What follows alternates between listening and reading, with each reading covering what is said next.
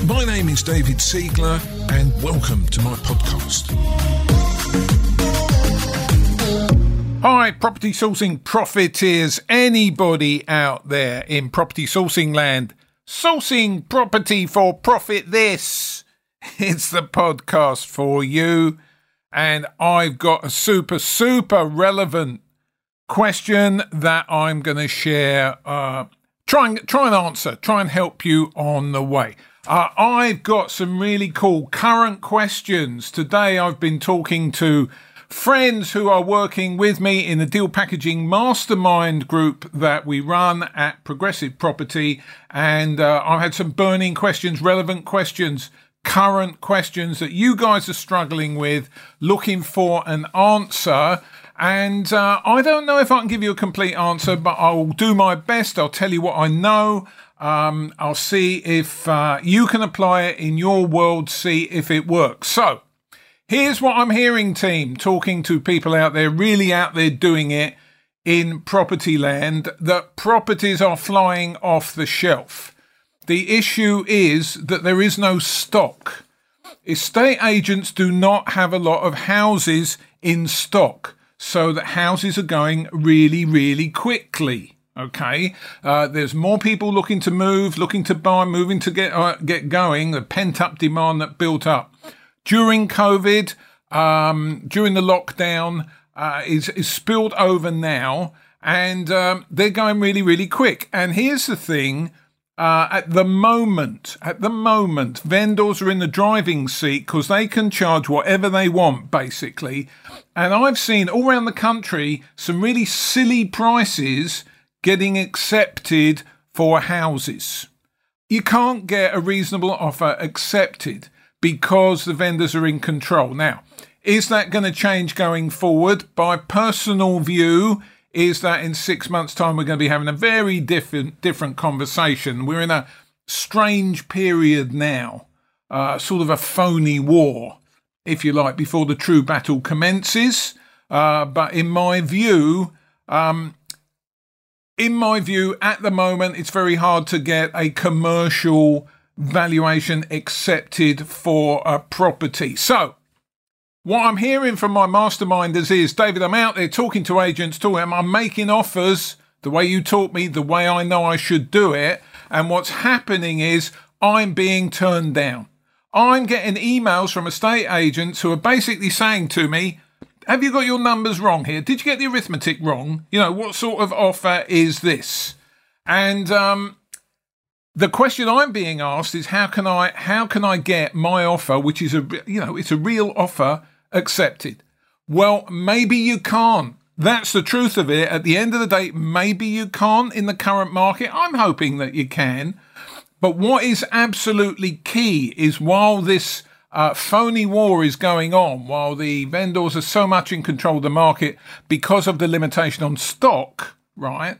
Um, then, yeah, and, and I'm seeing friends in the community, Robert Gregory saying he's just paid three grand over asking on his latest. Um, I assume that's a property uh, acquired for an investor. Yeah, that's pretty typical. Okay, but we want don't want to we don't want to pay three grand over. We want to pay the right money. So. Even if we can't get a deal over the line at the moment, how do we maintain our credibility? How do we maintain our relationship with the estate agent? How do we make sure that we they know that we are serious and credible and have got a professional job to do so that when the wheel turns, we are back in the frame and they just don't dismiss us as some sort of you know time waster who, who makes jokey offers and um, you know is not to be considered. So here's what i would do. I'm not saying it's right. I'm not saying it's wrong. It's how i would do it. Give it a try team. Doesn't cost anything I'm telling you what I would do absolutely free. So um, I'm going to pluck some numbers out the air, but this is pretty typical about properties that my masterminders have been talking to me. These are the sort of values, right?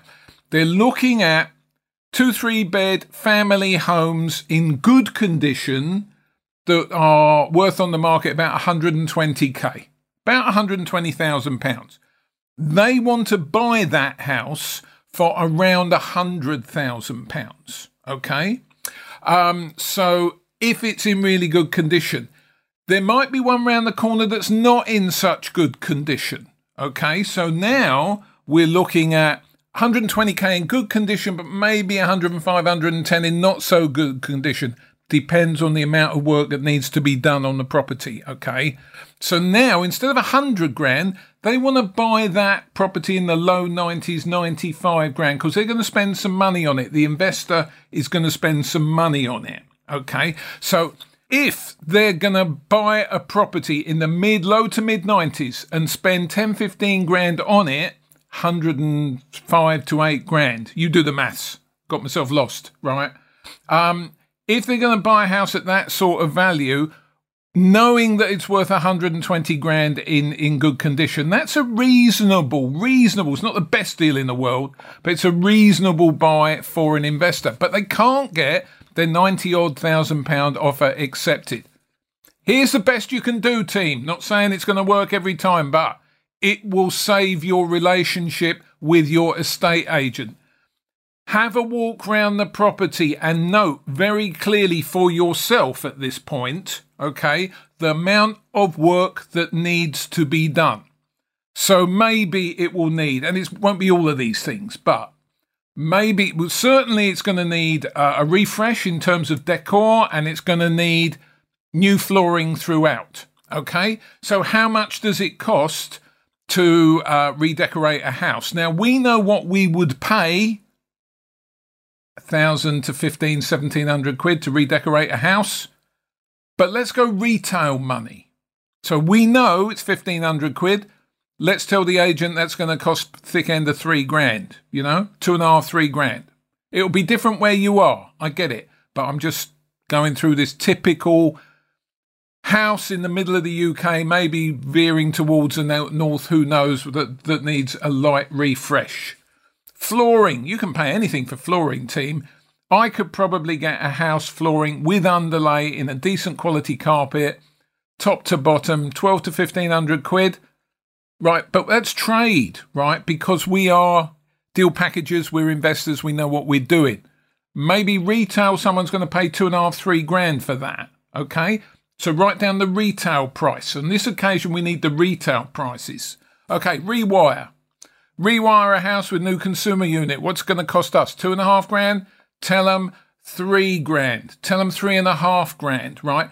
They won't know because they're not doing this on a daily basis. Okay, what else? New central heating system. Oh, you can go to town on this because who knows how much you're going to spend on the boiler, right?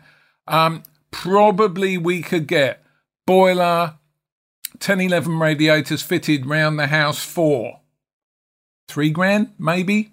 Depends what boiler you pick. Tell them it's near a four grand, right? It's retail money. No one's going to argue with that sort of number. They're not because that's what they're used to paying. Uh, new kitchen. Obviously, it needs a new kitchen you could spend eight grand on a kitchen without even trying.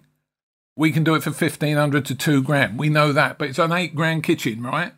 And bathroom. We wouldn't spend more than 1500 quid replacing like for like in the bathroom. However, in the real world, people retail play three grand. So, what I'm doing is building a justification for making a lower offer. Mr. Estate Agent, Mrs. Estate Agent, you know, you want this house in very poor condition. You want 105, 108 grand for it. Here's the thing I can't pay that because it needs new doors and windows. Doors and windows. We haven't even thought about doors and windows. New doors and windows. Uh, it's going to cost four and a half grand for new doors and windows. Actually, team, it probably will cost four and a half grand now because of the new fire regs. I've not done a replacement set of windows with the relevant fire escape windows. So it might actually cost four and a half grand. Okay. Um, where are we? It needs a new kitchen, needs a new bathroom. The way I had it up retail, that could be 11, 12 grand, Mr. Estate Agent. Okay. Uh, there's a little bit of damp. Whoa, we got to replaster. We got to hack all the plaster off. We got to get it replastered. We got to have it treated in between. It's got to cost two and a half grand to do that front room, you know, with a, with a new, um, damp proof course. Okay. So, with a rewire, with a kitchen, with a bathroom, doors and windows. You can pick and mix. Won't need all of them. I get that. But you can probably build carpets, decorating, bit of damp. 20 grand's worth of work that's got to be done in this house that's going to cost you 10. okay? Because we are trade, but we're talking retail in this instance to the estate agent, okay? So, the house you want 108 for, that you say good Nick's going to be 120, but we are investors. What we are not retail purchasers. Now we're going cost. We're not going retail for this bit. Okay, stay with me, team. Play it again afterwards. It'll all make sense. I promise. Okay. We are traders. My investors that are going to buy the house. Me, if I'm going to buy the house, we are trade. We are not retail. We're investors. This is what we do for our living we have to make a margin here. So if the house in great condition is worth 120 grand, I can't pay you 120 grand. I want to pay 110 maximum, for instance. 110 maximum. But the thing is, it's going to cost me 20, 20 to 25 grand to get it in to that condition. You've just gone through all the cost, retail costs, right? Because it needs new windows, new central heating and or new bathroom, new kitchen, and or whatever. Okay. So 110 I'm willing to pay in great condition. I've got to pay 20. I cannot pay you a penny more than 90,000 pounds, Mr. Mrs. Estate Agent. Pause. I don't know if they're going to take 90 grand for a, for a house they've got on the market at 120, especially in the current market. I suspect very strongly that this time next year they'll be delighted. They'll bite your hand off. But what you've done in presenting it like that is presented yourself as a professional. You've showed them that you know what you're doing. You've learnt your craft. You've had some training. You've got some experience. It's real life experience. You're using real life numbers. Okay? So I hope that helps you just fr- to frame your offer in such a way that you, you remain credible. You don't deposition yourself in front of an estate agent and then be embarrassed to go back. Have a look at this again. I hope it's going to help you. It's the best I can do in the current market team, but maybe, just maybe, if you do it right, maybe somebody will come along and accept your offer after all. Any questions? Put them down below, tag yourself in. I'll help with any questions that you've got. I hope it's been useful. You're going to sell all of them. It's going to be great. Thank you for listening. I am David Siegler. See you on the next episode.